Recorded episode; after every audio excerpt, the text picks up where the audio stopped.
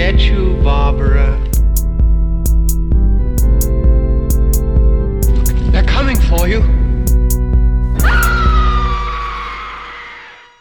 Hallo und herzlich willkommen zur 34. Episode von Devils and Demons oder soll ich schon sagen, lieber Pascal, ho ho ho.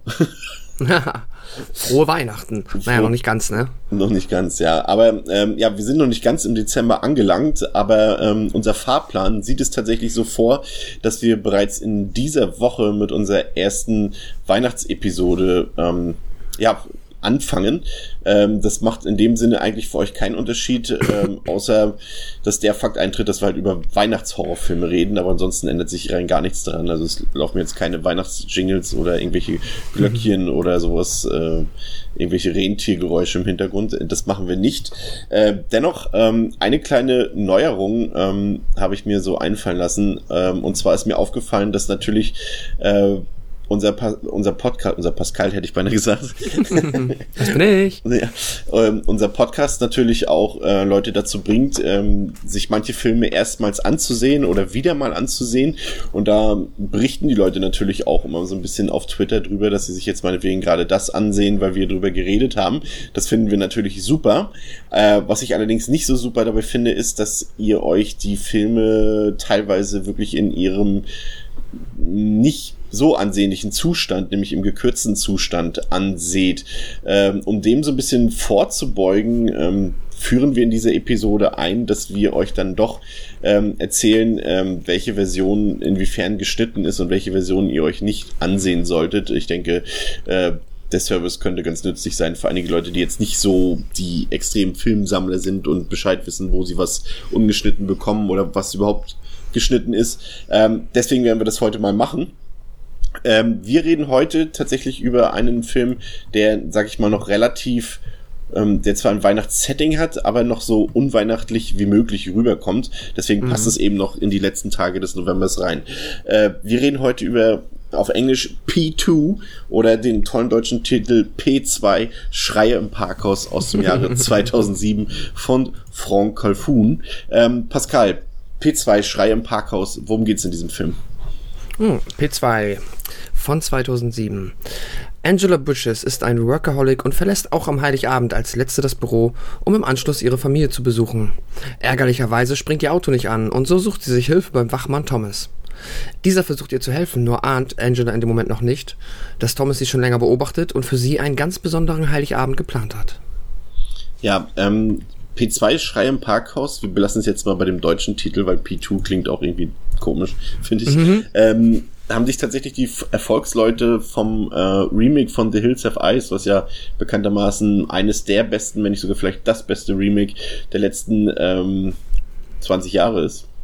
Oder 10 Jahre, nee, 20 Jahre? 20 Jahre ist ja schon ein bisschen älter. Müsstest du, ja. Ja.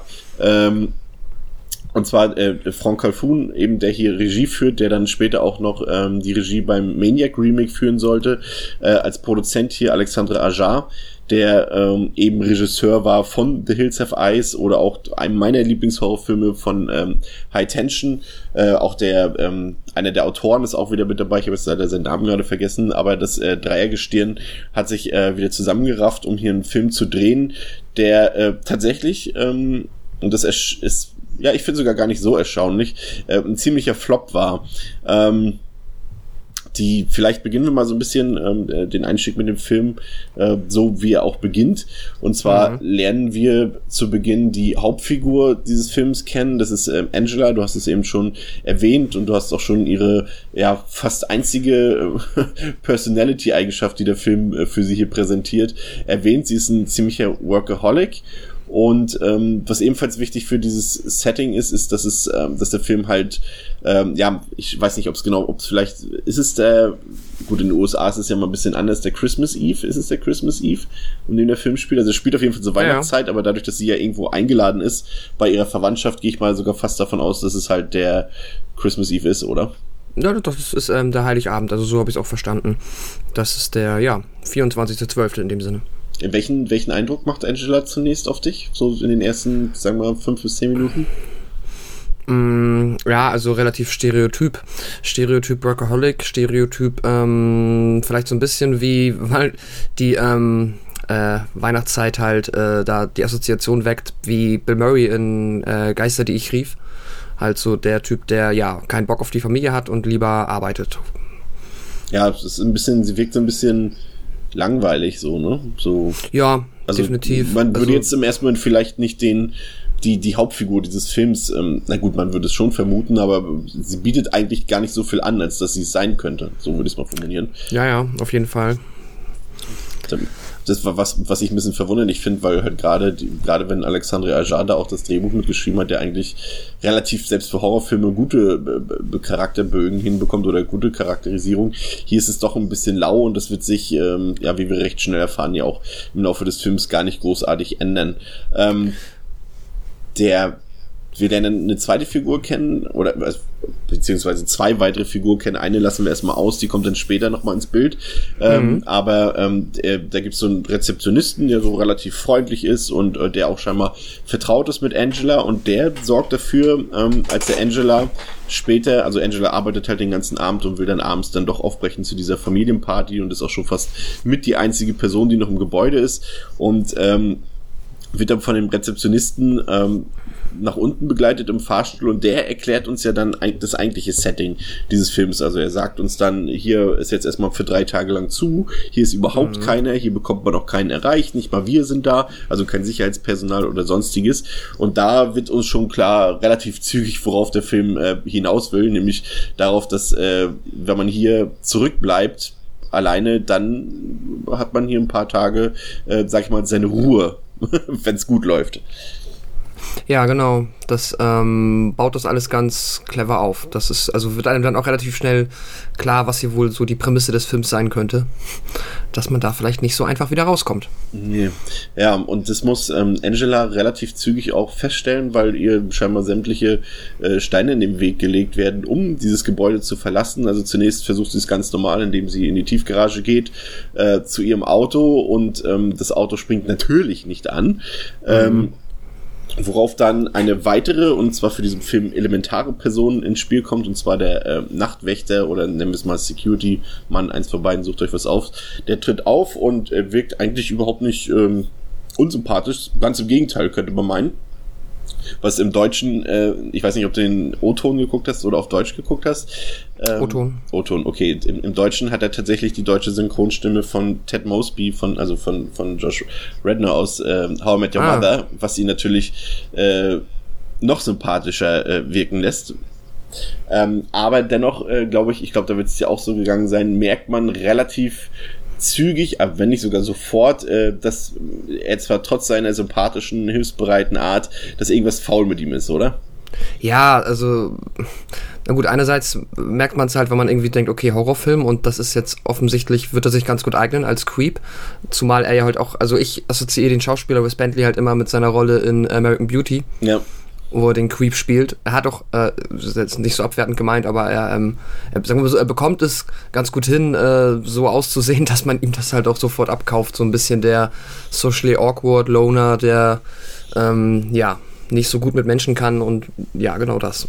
Ja, und da kommt auch tatsächlich schon so ein bisschen ein Motiv äh, von dem Film ähm, ins Spiel, da man halt auch merkt, dass äh, relativ zügig, das ist heute mein Wort des Tages, zügig, okay, ähm, dass, dass ähm, ähm, ähm, dieser Nachtwächter halt ähm, ja scheinbar so ein bisschen unter Einsamkeit leidet, weil man auch merkt, dass er äh, dort an Weihnachten alleine ist und dort auch bleiben wird, im Gegensatz zu Angela, die ja ähm, von dort ähm, sich zu entfernen oder sich von dort entfernen will, weiß er, dass er dort äh, die Zeit alleine verbringen wird und äh, scheint daran auch schon gewöhnt zu sein.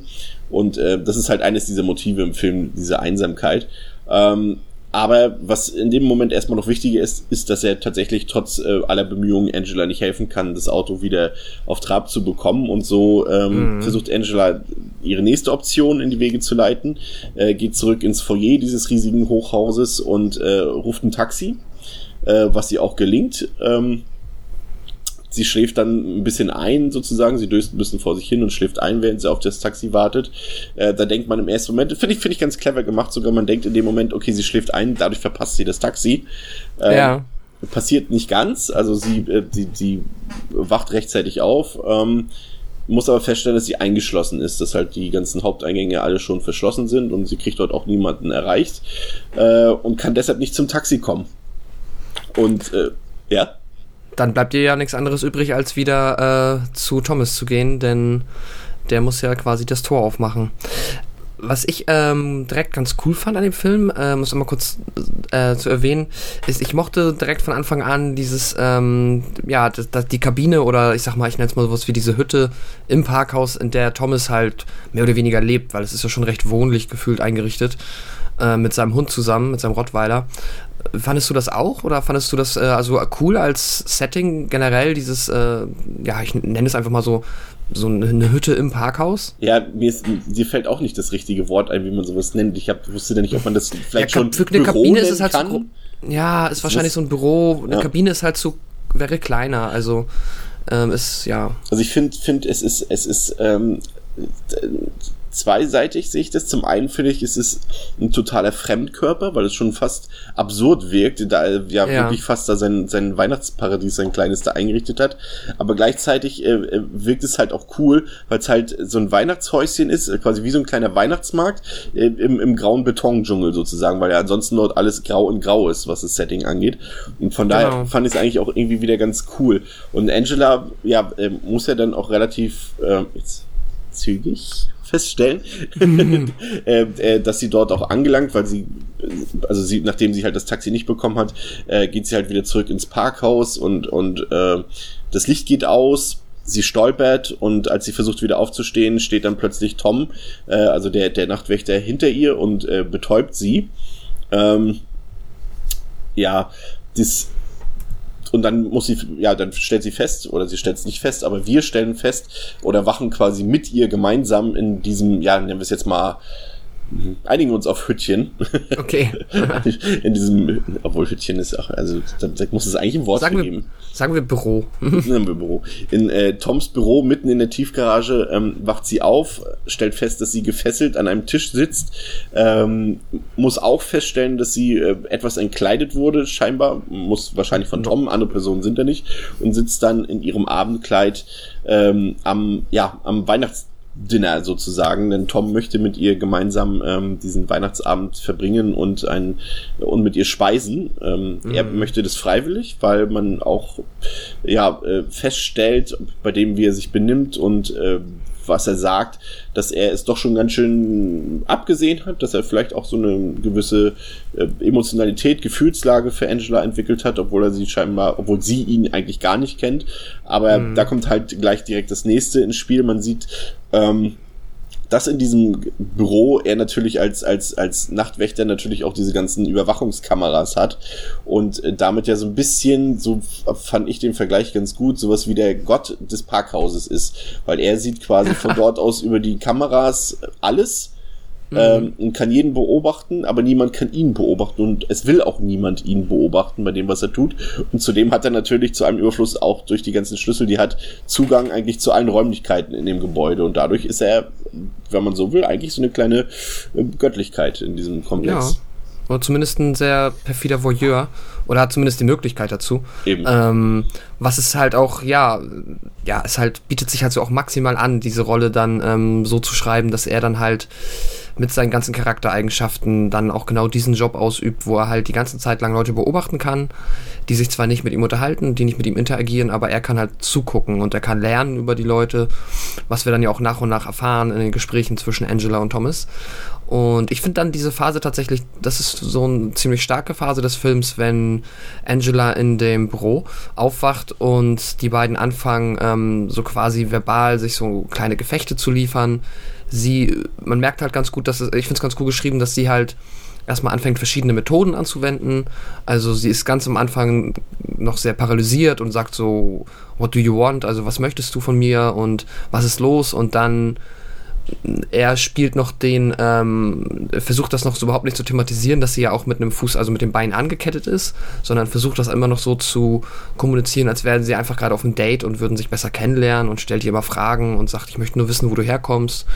Und dann versucht sie halt so Verschiedenes. Also sie geht über die, mein Freund ist schon auf dem Weg Nummer, sie geht über die, wir können ja vielleicht nächstes Jahr was mal unternehmen. Und ähm, bis sie halt merkt, dass sie damit halt nicht weiterkommt und das dann sich so ein bisschen hochschaukelt. Und das fand ich tatsächlich sehr, sehr gut. Das hat mir sehr cool gefallen, äh, sehr cool gefallen, ja, sehr gut gefallen. das ist schon, ist, ist, ist, ist, schon, finde ich tatsächlich auch, das ist so ein richtiges Psychospielchen, so ein, so ein Kammerspiel, kann man fast meinen, ja. was da so für 15, 20 Minuten stattfindet. Und äh, eigentlich auch gar nicht so uninteressant geschrieben, finde ich, die Dialoge, weil man immer sofort merkt, dass, dass Angela, wie du schon sagst, die verschiedenen Strategien anwendet, um sich da so ein bisschen rauszuschlängeln aus der ganzen Situation. Aber das so, wie das so typisch ist bei, bei Männern und in diesem Fall scheinbar auch bei extrem psychisch verliebten, ne, psychisch verliebten nicht, aber bei Psychopathen, die verliebt sind, ähm, hört er ihr eigentlich gar nicht so richtig zu bei dem, was sie da alles an Argumenten bringt und oder beziehungsweise an Möglichkeiten ähm, liefert in diesen, in, in diesen Dialogen. Also er hört ihr eigentlich gar nicht so richtig zu. Und er macht es dann halt eher so auf diese Art Friendzone so ein bisschen. Ne? Er, er hat ähm, hat sie zwar gefesselt, aber er, wie du schon sagst, er bringt es gar nicht zur Thematik. Er macht weiterhin einen auf freundlich und er merkt gar nicht, dass er dort was Unerlaubtes tut. Also er weiß gar nicht, dass er dort jemanden zu Unrecht festhält. Und, und, mm. und das ist alles so ein bisschen, ähm, das kommt halt. Ja. Ja. Ich glaube halt schon, also äh, man, das ist halt, das finde ich auch so interessant daran, dass man halt am Anfang echt vielleicht noch denkt, dass er einfach auch so ein naiver, wirklich sehr, ja, psychisch gestört ist er so oder so, aber einfach nur so ein naiver ist, der denkt, ja, ach, die wird mich schon, also dass er wirklich, wirklich daran glaubt, dass sie ihn dann toll findet und dass sie eine tolle Zeit haben. Äh, und dann, finde ich, merkt man schon umso mehr auch, wie er das dann mit der Geschichte mit ihrem Freund, die sie sich ausgedacht hat, hinterfragt, dass er eigentlich eher gewieft ist und auch verhältnismäßig clever. Also nicht unmäßig, übermäßig clever, aber ähm, auch nicht auf den Kopf gefallen auf jeden Fall. Ja. Ähm, nach diesem, ja, nach diesem kleinen Kammerspiel ist es dann so, dass ähm, er Angela mit dem Auto ein bisschen tiefer in diesen Garagenkomplex fährt und Angela dort sieht, dass jemand ähm, am Drehstuhl gefesselt ist. Und äh, mhm. jetzt kurze, äh, gehen wir kurz zurück auf den Anfang. Dort, ähm, als Angela halt noch am, am Computer sitzt im Büro, äh, kommt halt ein Arbeitskollege zu ihr und versucht sich so scheinbar für irgendwas zu rechtfertigen und zu entschuldigen, was auf der Weihnachtsfeier passiert ist. Und als äh, Zuschauer erkennt man eigentlich ähm, sofort, dass es dabei wahrscheinlich um irgendwelche sexuellen Belästigungen oder sowas äh, mhm. äh, gegangen sein muss. Und ähm, eben genau dieser Kollege Kollege, der sitzt dann eben jetzt am Drehstuhl gefesselt, weil äh, Tom ähm, ja, der, der kann das überhaupt nicht fassen, dass äh, dort jemand seine Angela äh, ungewollt angefasst hat und äh, er möchte jetzt Angela die Möglichkeit bieten, dass sie sich für diese sexuelle Belästigung rächen kann äh, und, und stellt ihr quasi äh, den Kollegen zur Verfügung, macht sozusagen was du willst, schlag ihn, was auch immer. Ähm, mhm. Und das ist eigentlich ähm, vielleicht der mit der brutalste Moment äh, des Films. Also Angela möchte das natürlich überhaupt nicht und äh, wehrt sich auch mit aller Macht dagegen. Und äh, es kommt dann so weit, dass äh, Tom eben ähm, diese Gewalt anwendet gegenüber äh, Angelas Arbeitskollegen und das ist halt ziemlich deftig. Also er verprügelt ihn mit so einem, wie nennt man das? Ist das so, eine, so, ein, so ein, das ist doch eigentlich eine Taschenlampe, oder? aber so eine ziemlich krass ähm, ja, fette Taschenlampe. Es gibt dafür auch, ja, es, genau, es sind dieses Survival-Taschenlampen. Ich, ich, hatte auch mal den Namen davon irgendwann aufgeschnappt und jetzt habe ich es wieder vergessen, aber das sind die, die du halt, die du halt auch so hältst, dass du sie, ja, also nicht, ja, wie soll ich das sagen, also quasi nicht wie, also dass du sie so hältst, dass du leuchten kannst nach vorne und dann aber auch direkt aus einer Armbewegung halt zuschlagen kannst, so. Ja. Genau. Ähm, so 2 in 1 Survival-Licht. Ja, und äh, das ist halt insofern ziemlich brutal, weil sich der Arbeitskollege, der wie gesagt, weiß Gott, kein, ähm, mhm. kein, kein, wie sagt man, unbeschriebenes Blatt ist, also weiß Gott nicht. Also Sympathie hat der natürlich überhaupt nicht verdient, aber eben nein, sowas nein. wie Selbstjustiz oder so ist natürlich äh, dennoch nicht genau das richtige Mittel dafür. Und äh, Tom schlägt ihn halt zusammen und er ist wehrlos und dann denkt man, okay, vielleicht lässt er ihn nur jetzt verletzt. Nein, denkt man eigentlich nicht. Man weiß schon, dass mittlerweile weiß man schon, dass Tom äh, eben nicht der Typ ist, der ihn denn da äh, so halb verletzt im Stuhl lässt und stattdessen ähm, steigt, steigt er wieder ins Auto und äh, fährt Tom mehrfach gegen die Wand und zwar so lange, bis ihm die Gedärme aus dem Bauch äh, kommen und bis ihm beim letztendlich letzten Versuch äh, der Kopf platzt und das ist schon, ja, muss ich sagen, für den bis dat, bis bisherigen Film, wie wir ihn gesehen haben, unerwartet brutal. Ja, auch ich weiß auch immer, ich konnte mich nicht richtig einigen, also mit mir selber, ob ich das. Ähm, ich finde das natürlich auf einer Seite immer ganz cool, weil ich die Effekte auch gar nicht so schlecht gemacht finde. Nee, war halt Andererseits, gemacht, also auf jeden Fall lobenswert. Ja. Andererseits sind sie auch verhältnismäßig überflüssig, weil der Film eigentlich nicht so wirkt, wie als ob er darüber äh, versucht zu punkten. Ähm, es gibt da ein paar später, die finde ich äh, passender. Und ja, das war jetzt so ein bisschen, na gut, okay. Ja, es war halt so, weil der Film halt irgendwie, man hat gar keinen Splatter oder sowas erwartet in diesem Film, ja. so wie er bis dato verlaufen ist. Deswegen wirkt es eher so ein bisschen so wie, okay, vielleicht äh, ist er zu thrillerhaft und gefällt den Horrorleuten nicht, also bauen wir noch ein bisschen Splatter ein, so nach dem genau. Maße. Es war halt unnötig und es ist halt auch wirklich ein bisschen, ja, schon ein bisschen unmenschlich. Also das sowieso, aber, aber, aber halt übertrieben halt, ne? Mhm. Ähm, ja, doch das Gute dabei ist, dass Angela wieder fliehen kann. Und ähm, jetzt kommt vielleicht die absurdeste Szene des ganzen Films. Äh, sie sperrt sich dann im, im Fahrstuhl ein, also sie löst quasi diese mhm. Sicherheits, äh, Sicherheitsoption, so dass der Fahrstuhl einfach dort, wo er ist, gerade stecken bleibt, äh, weil mhm. sie keine andere Möglichkeit mehr findet zu fliehen, was sehr dubios ist, aber auch dazu vielleicht nachher später noch ein bisschen mehr, weil Angela nun auch scheinbar nicht gerade die cleverste ist, wenn es ums Fliehen geht. Ähm, jedenfalls ähm, versucht sie dann über die, über den Notruf des Fahrstuhls Hilfe zu holen und ähm, ja, gut, vielleicht, äh, ach, das sind keine Spoiler-Gefühle. Also in diesem Film kann man eigentlich mm -mm. nicht großartig was spoilern. Da passiert ja eigentlich kein Twist in dem Sinne. Ähm, aber ähm, wie wir das schon so oft im Film gesehen haben, ähm, meldet sich dann jemand ähm, auf der anderen Leitung, spricht mit einem komischen indischen Fake-Dialekt mhm. und äh, tut so, als könnte er nicht für Hilfe sorgen oder lässt sich sehr viel Zeit dabei und sieht da keine große Bedrohung für Angela. Und natürlich stellt sich heraus, dass es eben äh, Tom ist, der dort die Stimme imitiert hat. Und er hat dann was ein, ein also hm, also ich wäre nicht drauf gekommen. Ich weiß nicht, ob es clever ist oder nicht clever ist. Was tut Tom, Pascal. es ist so absurd, dass ich dir das überlasse. Tom, äh, ja, hat erstmal, nimmt sich quasi einen Wasserschlauch und äh, flutet einfach den Fahrstuhl und schmeißt dann zu einem Überfluss auch noch die Leiche des sehr äh, liebenswerten, beziehungsweise sehr äh, freundlich wirkenden oder den wir als nett empfunden haben vorher, mein Gott, äh, Karl auf ähm, Angela, so dass sie dann ja mehr oder weniger gezwungen ist, aus diesem Fahrstuhl wieder zu rauszu, äh, ja, rauszugehen wenn sie nicht ertrinken möchte. Ja, ja das ist natürlich ähm, äh, eine Szene, die so wirklich sehr grenzdebil ist. Also die geht schon so Richtung, also klar. Ja, das ist aber eh auch also mein einziges, nee, mein einziges bestimmt nicht, aber wenn ich wo so den Film kritisieren wollen würde, jetzt mal schon an der Stelle, dann sind das zwei Sachen, die mir da jetzt einfallen. Es ist einmal halt, ähm, da kann jetzt der Film nicht so viel für, aber also ich glaube, dir war es auch von Anfang an klar, dass dieser fake-indische Akzent, dass das Thomas ist, ne? Ja. Und das ist halt etwas, was halt leider so ist, wenn man, sag ich mal, schon ein paar 30 Horrorfilme gesehen hat, dann überrascht der Film einen nicht mehr sehr oft. Ähm, und das ist dann halt, äh, ja, es ist alles relativ vorhersehbar und eigentlich bis zu den Credits meiner Meinung nach. Und das zweite ist halt so die, bisschen die, ja, mein Gott, die Glaubwürdigkeit in Bezug auf Thomas, weil es ist irgendwie, also es wird schon erklärt, dass er jemand ist, der so etwas machen könnte, weil er so krank ist, aber jetzt diese unfassbare Motivation, das jetzt quasi so durchzuziehen, erschließt sich mir nicht, weil es ist, er plant ist ja, es ist ja nicht so, dass er damit durchkommen wird, beziehungsweise das ist relativ schnell klar. Also er scheint gar kein Interesse daran zu haben, an, nach diesem Abend irgendwie noch, äh, ja, nicht von der Polizei gefasst genau. zu werden oder so. Das ist nämlich auch der Punkt, den ich, den ich, den ich ganz genauso sehe.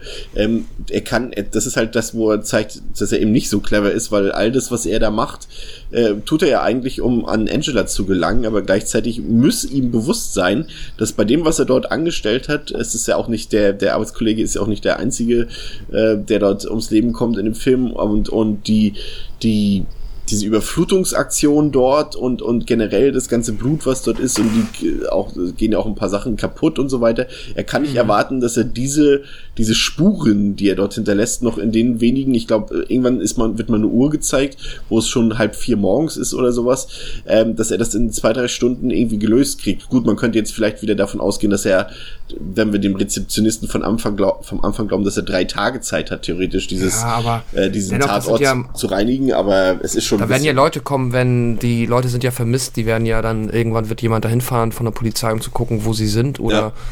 nach 48 Stunden oder so spätestens und ja, nee, also ich ich hatte auch gar nicht das Gefühl, dass er das wollte. Ich hatte nicht das Gefühl, dass er überhaupt einen Plan hat, wie es danach weitergehen soll. Und das finde ich halt ein bisschen drüber, weil das so glaubwürdig, glaubwürdig wurde mir jetzt nicht verkauft, dass er quasi in dem Moment sagt, so komm, wir machen jetzt einen richtig kranken Abend, das wird alles crazy shit. Und wer weiß, wie lange er es durchgehalten hätte da mit ihr.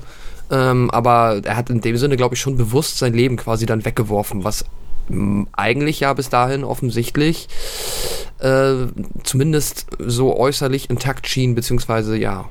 Ja, also. das ist dann wieder halt das Motiv des, des, des Nachbarn von nebenan, der so normal auf dich wirkt und ähm, die mhm. alle irgendwie Dreck am Stecken haben, aber dazu auch später nochmal kurz. Was, was ich halt irritierend fand, ist, dass ich, ich weiß halt nicht, wie bekannt das ist, aber ähm, ich hatte halt schon mal äh, beruflich so halb damit zu tun, beziehungsweise ich habe es mir mal beiläufig von jemandem erklären lassen, wie halt so ein Fahrstuhl äh, funktioniert.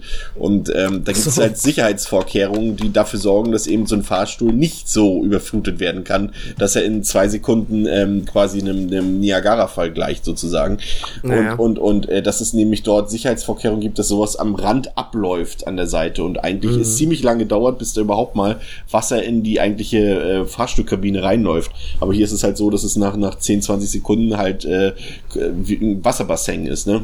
Also generell ist die, ist die komplette Architektur dieses Szenarios äh, in Frage zu stellen, weil ähm, Oh, Entschuldigung. Ich meine, es ist ein großes, ein großes Haus und ja, es ist nicht unmöglich, da rauszukommen, wenn man möchte, würde Oh, verdammt, Entschuldigung, äh, würde ich behaupten. Ich meine, wie läuft, läuft wie, wie, oft läuft sie an irgendwelchen äh, äh Notausgang, also irgendwelchen exit ja. vorbei und, und äh, passiert nichts. Ich meine, äh, genau, so Notausgang ist, halt so ist, dazu da, um in der Not einen Ausgang zu haben, aber sie läuft dran vorbei und es wird überhaupt nicht thematisiert. Also sie nutzt es gar nicht. Also die sind ja nicht genau. nur dazu da, um wenn es brennt zu fliehen, die sind ja auch für alle anderen möglichen Unfälle dazu da, um irgendwo äh, schnell in Sicherheit zu kommen oder um irgendjemanden schnell, zum Beispiel im Falle eines sag mal, vielleicht eines Herzinfarktes oder sowas, jemanden schnellstmöglich rauszukriegen irgendwo.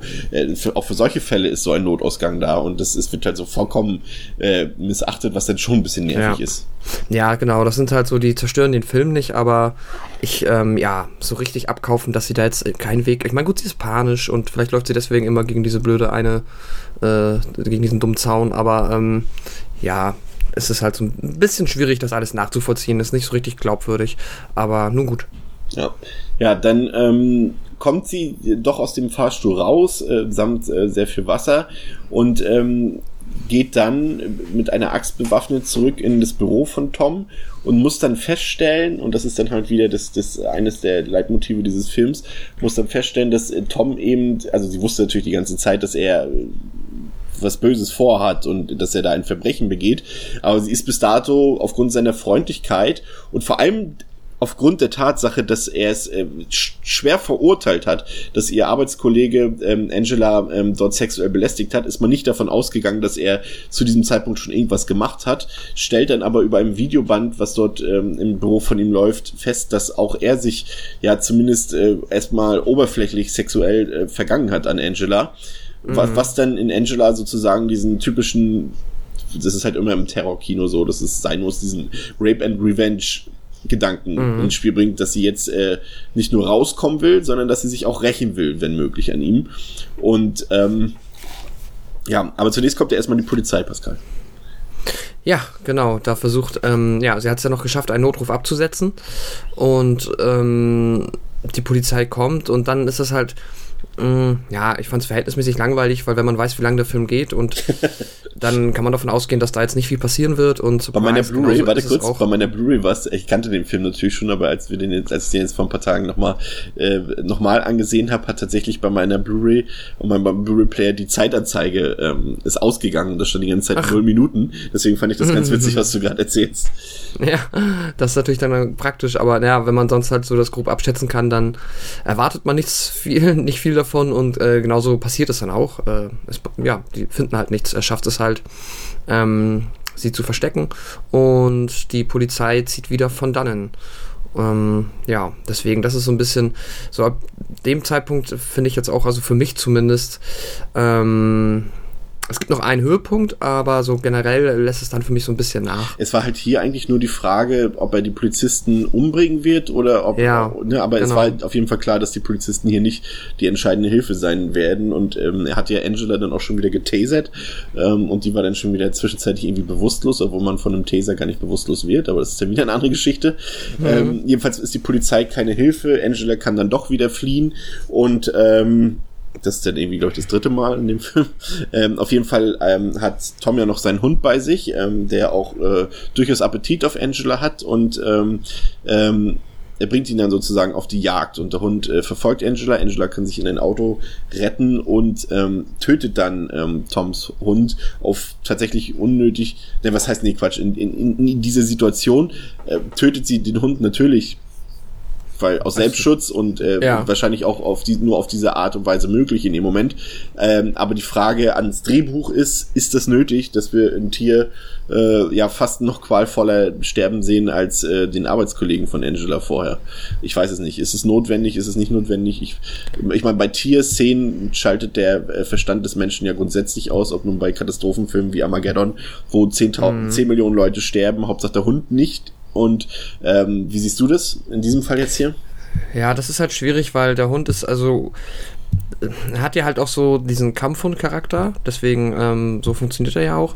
Und deswegen ist es vermutlich leichter für viele Zuschauer, ähm, den Hund auch genauso wie Thomas als Antagonisten wahrzunehmen und als bösen Hund. Ähm, aber wenn man da jetzt anders drüber denkt, dann ist es eigentlich mehr so, ja gut, der konnte genauso wenig für die Scheiße was wie Angela und dass er halt aggressiv ist, ist dann ja, ja, mein Gott, kann man immer sagen, aber ja, ist jetzt theoretisch äh, dann die Schuld von Thomas und nicht von ihm gewesen. Ja, das ist ganz schön gemein auf jeden Fall. Ähm, äh, kann ich, hat mich jetzt aber, weil ich weiß, ja, ist ja gar nicht der Hund gestorben, deswegen ich, äh, es ist okay für mich. Ähm, ging ganz gut. Was ich dich noch fragen wollte, eine Szene, ähm, da sind wir jetzt gerade kurz dran vorbei. Ich wollte sie auch nur kurz erwähnen, weil die fand ich sehr stimmungsvoll. Und zwar war das die, in der Thomas dann ähm, so Elvis Presley laufen lässt Ja. und ähm, da so ein bisschen Party macht. Äh, das hat äh, sehr cool funktioniert für mich. Das war äh, sehr stimmungsvoll und da konnte er auch nochmal so ganz, ganz geil schauspielern. Das war witzig. Ich bin mir nicht sicher, ob das Schauspiel war. Man muss halt äh, zu dem Zeitpunkt wissen, war äh, Wes Bentley ähm, mächtig auf äh, Drogen. Ähm, auch zum Zeitpunkt ähm, des Drehs des Films. Also er war quasi Okay. äh, jahrelang drogenabhängig und ähm, als der Film gedreht wurde, war quasi seine absolute Hochphase, was das Aha. angeht. Und ich finde, das merkt man in vielen Szenen, dass es teilweise eben nicht nur Overacting ist, sondern dass er halt auch wirklich manchmal so ein bisschen abwesend ist, der falsche Begriff, aber dass er sich da schon so ein bisschen austobt. Und deswegen musste ich gerade lachen, weil gerade diese Elvis-Szene mit dem Hintergrund, dass man das weiß, wirkt dann ein bisschen anders schon so. Ähm, da gibt es nämlich tatsächlich auch ähm, eine ganz nette Doku, die heißt My Big Break. Ähm, die kam zwei Jahre nach diesem Film hier raus, ähm, als er gerade sein, als er sich dazu entschieden hat, einen Entzug zu machen. Und äh, das ist eine Dokumentation, die Wes Bentley und, und Freunde von ihm so ein paar Jahre lang begleitet haben, wie sie versucht haben, in Hollywood Fuß zu fassen. Und da ist halt auch dieser Drogenkonsum spielt auch eine entscheidende Rolle Mm. dabei. Also kann man sich auf jeden Fall mal angucken. Ähm, er hat tatsächlich zu dem Zeitpunkt wirklich Filmrollen nur angenommen, um sich den Drogenkonsum zu ähm, leisten zu können. Okay, na gut. Das ist ja auch äh, ein Privileg der besonderen Sorte. Ja, vielleicht Ähm. das, das, das Ende vielleicht äh, könnte man aus dem Film vielleicht, wir haben jetzt schon ganz schön viel gespoilert, auch wenn es wie gesagt nicht viel zu spoilern gibt, aber das Ende, äh, es kommt ja noch zu einem Showdown. Ähm, wir verraten jetzt einfach mal nicht, ähm, was das Ergebnis dieses Showdowns ist, außer dass es am Ende Fake-Schnee zu sehen gibt. Ähm, Ja, es hat der Silent Hill-eske Züge auf Ja. einmal angenommen Ja. in der Finalszene. Ja. Wo ich auch dachte so, what? Ja. Also ich finde, das mir, mh, da bin ich mir mit mir selbst recht einig, dass ich zum Beispiel die erste Filmhälfte des eigentlich deutlich ansprechender finde. Also da, wo noch gar nicht so viel Action oder diese actionreicheren Sequenzen noch gar nicht stattgefunden haben. So diese Einführung des Settings, äh, auch so die, einfach diese kleinen Momente, wie halt Angela dort im, im Foyer in diesem Verlassenen einschläft und aufs Taxi wartet und sowas alles. Das fand ich halt ganz gut, weil das halt auch wirklich so diese Grundlagen des Terrorfilms so einführt. Halt so, dass es eben nicht irgendwas Fantastisches hier passieren wird, sondern einfach so was Alltägliches, was, was jedem passieren kann, was ja halt nun mal irgendwie so ein, so ein, das ist halt so ein bisschen der Unterschied Unterschied zwischen einem Terrorfilm und einem Horrorfilm, dass der Horrorfilm an sich eher oft mit Situationen arbeitet, die halt nicht alltäglich sind und, und der Terrorfilm halt eher mit alltäglichen Situationen wie diesen hier. Natürlich ist nicht alles realistisch an diesem Film, wie wir auch schon erwähnt haben, aber zumindest das Setting, das kann sich irgendwie jeder vorstellen, dass er mal, zum Beispiel mir ist es auch mal passiert, dass ich mal, ähm, da war ich noch in der Ausbildung, da war meine Arbeitszeit eigentlich schon vorbei äh, ich musste aber noch fünf Minuten warten, bis ich los mhm. konnte und bin dabei eingeschlafen und bin dann tatsächlich irgendwie äh, dreieinhalb Stunden mhm. später ähm, im Büro aufgewacht und alles war zappenduster und nirgends wo war einer mehr. Ich meine, da war der Pförtner zum Glück nicht da und der war auch ein lieber Pförtner, aber, aber, mhm. aber generell ist diese Situation halt nicht unrealistisch, dass man sich mal irgendwo ähm, aussperrt oder einsperrt, ne? Mhm. Ja, nee, absolut. Das ist, äh, genau, das ist halt auch so ein bisschen, was den Grusel, also wenn es einen gibt, daran ähm, auslöst, halt diese Alltäglichkeit und ja, die, ähm, ja, aber nee, ich äh, bin auch der Meinung, die erste Hälfte des Films, genau dieses Zwischenmenschliche zwischen den beiden, wo sie noch mehr sich abtasten, mehr miteinander sich austesten und so weiter, das finde ich äh, wesentlich interessanter als später halt einfach dieses Katz und Maus, ähm, sie läuft weg und das, weil das, das hat man halt so oft gesehen, das ist, äh, dafür ist es dann halt nicht so gut gemacht, dass es so spannend ist, weil es ist eigentlich nicht wirklich spannend, ähm, dass ein das an der Stange hält alleine. Weil es auch zu lang ist, so ein bisschen. Ich meine, der Film ja. halt, geht halt doch ein paar Minuten über, den, über die 90 Minuten, ähm, die so ein normaler Horrorfilm eigentlich geht. Und das ist halt äh, an sich gar kein Problem, aber der Film muss sich halt in dem Fall darauf verlassen, dass er eigentlich nur zwei Figuren hat. Und dafür sind die Figuren halt äh, nicht gut genug geschrieben, um sie halt wirklich ähm, über, über anderthalb Stunden lang dort in einem Katz-und-Maus-Spiel zu verwickeln. Und das ist halt ein ja. bisschen das, was, weil Angela ist halt wirklich eher ein bisschen langweilig. Sie ähm, hat jetzt auch nicht so diese, diese Entwicklung und das ist eigentlich auch realistisch. Also sie wird jetzt nicht auf einmal so zu einem, zu einem, also sie, sie weiß sich zu wehren dann im Laufe des Films, aber sie wird jetzt nicht auf einmal so zu einem Badass-Chick, wo du die dann auf einmal alles da niederspachtelt, was da rumrennt. Ähm, das passiert eben nicht, was auf der einen Seite wieder realistisch ist, aber eben auch so ein bisschen so Ecken und Kantenlos wirkt. Und, und, und Tom ist halt, ja, ich weiß nicht so recht. Es, also die beiden, man muss dazu sagen, also wir haben ja schon über Wes Bendy geredet, die, die Angela wird gespielt von, ähm, jetzt habe ich doch tatsächlich äh, Rachel, Rachel Nichols. Nichols genau, die äh, zum Beispiel auch eher so Nebenrollen gespielt hat, Star Trek, G.I. Joe und sowas. Äh, übrigens tatsächlich auch im, im US-Remake eines meiner absoluten Lieblingshorrorfilme, nämlich dem französischen Film Inside, äh, spielt sie die Hauptrolle im amerikanischen Remake, äh, was mindestens genauso schlecht sein soll wie das Remake von Martyrs. Ähm, aber mhm. davon abgesehen, ähm, sind es halt beides nicht unbedingt Schauspieler, die halt so ein so ein Stück zu zweit spielen können über so eine lange Laufzeit, finde ich zumindest. Also ja. die sind an sich okay Schauspieler, aber es sind halt nicht so Charakterdarsteller, wo du sagst, okay, die können halt zu zweit so einen Film stemmen finde ich. Ich finde Wes Bentley eigentlich schon sehr stark. Hm. Rachel Nichols kenne ich jetzt außerhalb dieses Films nicht wirklich. Ähm, oder ist mir halt nie so richtig ähm, in Erscheinung getreten. Ähm, ich glaube schon, dass Wes Bentley auch mehr kann, wobei natürlich, dass, wenn du jetzt, wie du es erwähnt hast, dass auch unter dem Einfluss von Drogen alles sehr relativ ist, was er dann wirklich abliefern kann und was nicht.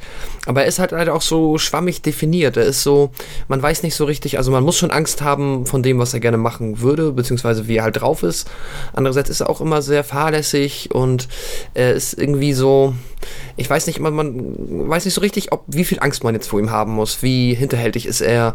Das ist mal cleverer, mal ist es ein bisschen doof, dass er jetzt zum tausendsten Mal jetzt sie quasi entkommen lässt wieder und ja, das ist so ein bisschen schwierig. Die Figuren hätten noch, könnten noch besser sein, dann hätte der Film so in dem Setting wahrscheinlich noch mehr Möglichkeit, ja, auch länger als über die erste Filmhälfte spannend zu bleiben. Ich finde, finde die Figur von Tom kennt halt das, das hatte ich damals gesagt beim Texas Chainsaw Massacre, dass es ähm, halt, da habe ich mich auch schon so kompliziert ausgedrückt, aber dass halt wieder hier die Zwischentöne fehlen. Also ey, äh, Tom kennt also eigentlich nur zwei, zwei Charakterebenen. Entweder ist er die super freundlichste Person, äh, die du jemals treffen willst, oder ist halt der absolute fucking Psychopath sozusagen. Und ja. das ist halt so, ja, manche mögen halt dieses Overacting oder nehmen wir es mal Overacting von Wes Bentley. Ich mag sowas ja persönlich nicht so. Ich finde es so ein bisschen grausig. Ich habe auch so, das erinnert so ein bisschen immer so an dieses, ähm, ja, äh, Mr. Bentley, ähm, spielen Sie mal so, am besten wie, wie äh, Christian Bale in American Psycho. Versuchen sie das mal so ein bisschen, so ein bisschen in die Rolle einfließen zu lassen. So wirkt das immer auf mich so ein bisschen, weißt du? Mhm. Und, und, und das ist halt Christian Bale ist halt da vom, vom schauspielerischen Können her äh, halt Wes Bentley deutlich überlegen und äh, kann sowas dann halt auch natürlich viel besser spielen. Sowas kannst du dann halt auch nicht einfach kopieren, ne? Ja, ganz klar. Ähm, das ist ja schwierig. Ab, sorry. Nee, mach du es. Achso, nee, ich wollte jetzt theoretisch auch zum Fazit kommen. Achso, bin ich Wolltest du mich nicht das eh ganz. fragen?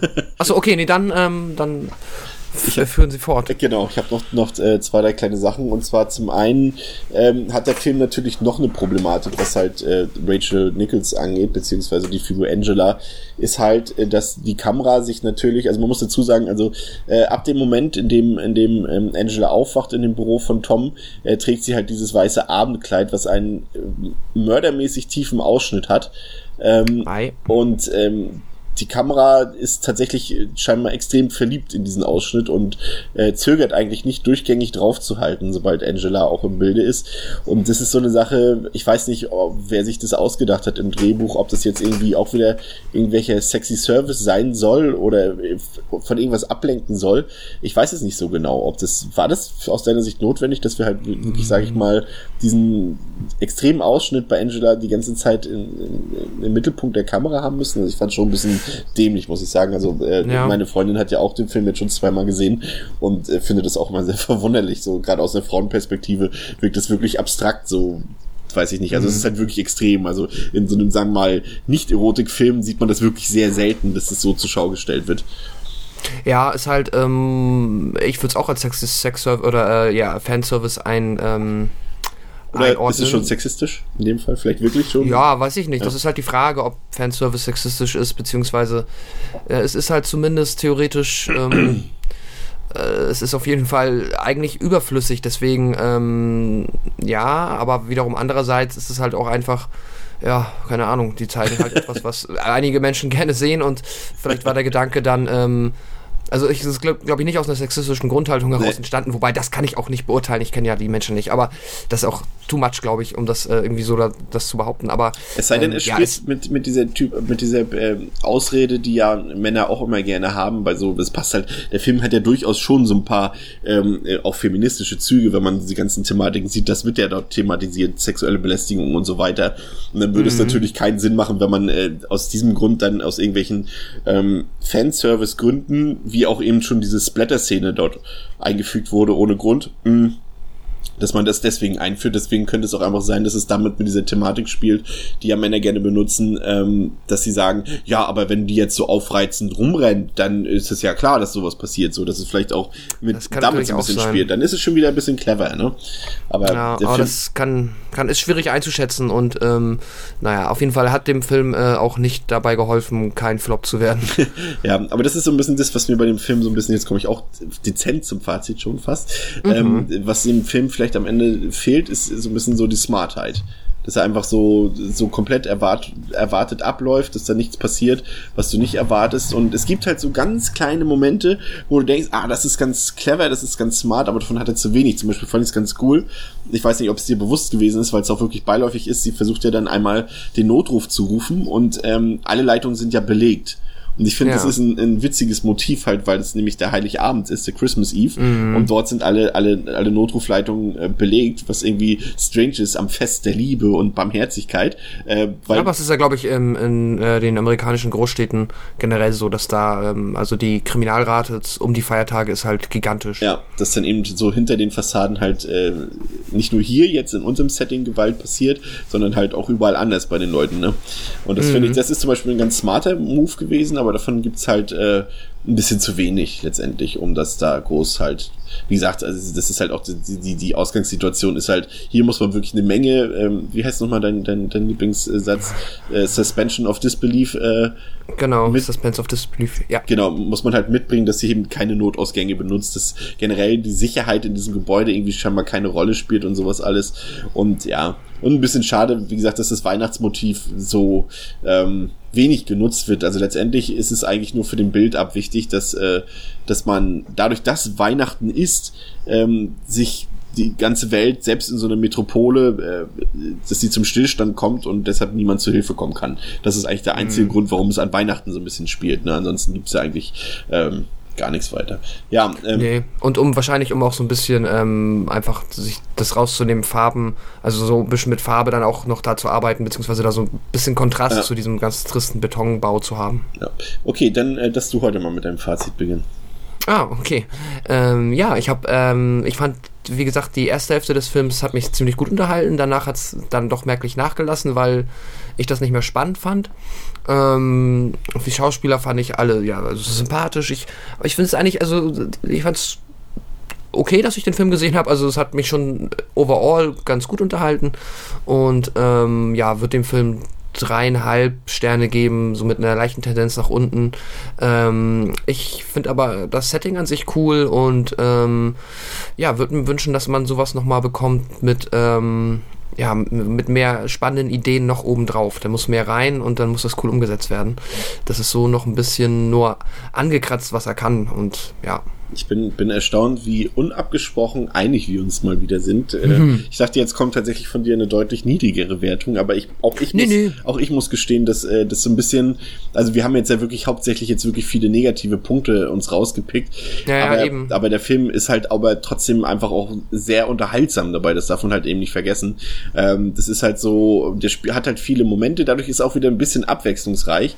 Das sind zwar alles so Versatzstücke, die man schon kennt, aber es hat halt so Home Invasion Elemente, diese dieses Kammerspiel, was da zwischendurch stattfindet, ist eigentlich ziemlich gelungen. Mhm. Haben wir auch herausgepickt und, und es ist eigentlich zwar ein relativ gewöhnlicher Horror-Thriller, aber irgendwie macht der Spaß auf seine Art und Weise. Also Guilty ja. Pleasure Spaß eben. Also wenn man den neutral betrachtet, müsste man sagen, ja, ist halt in jeglicher Hinsicht nichts Besonderes.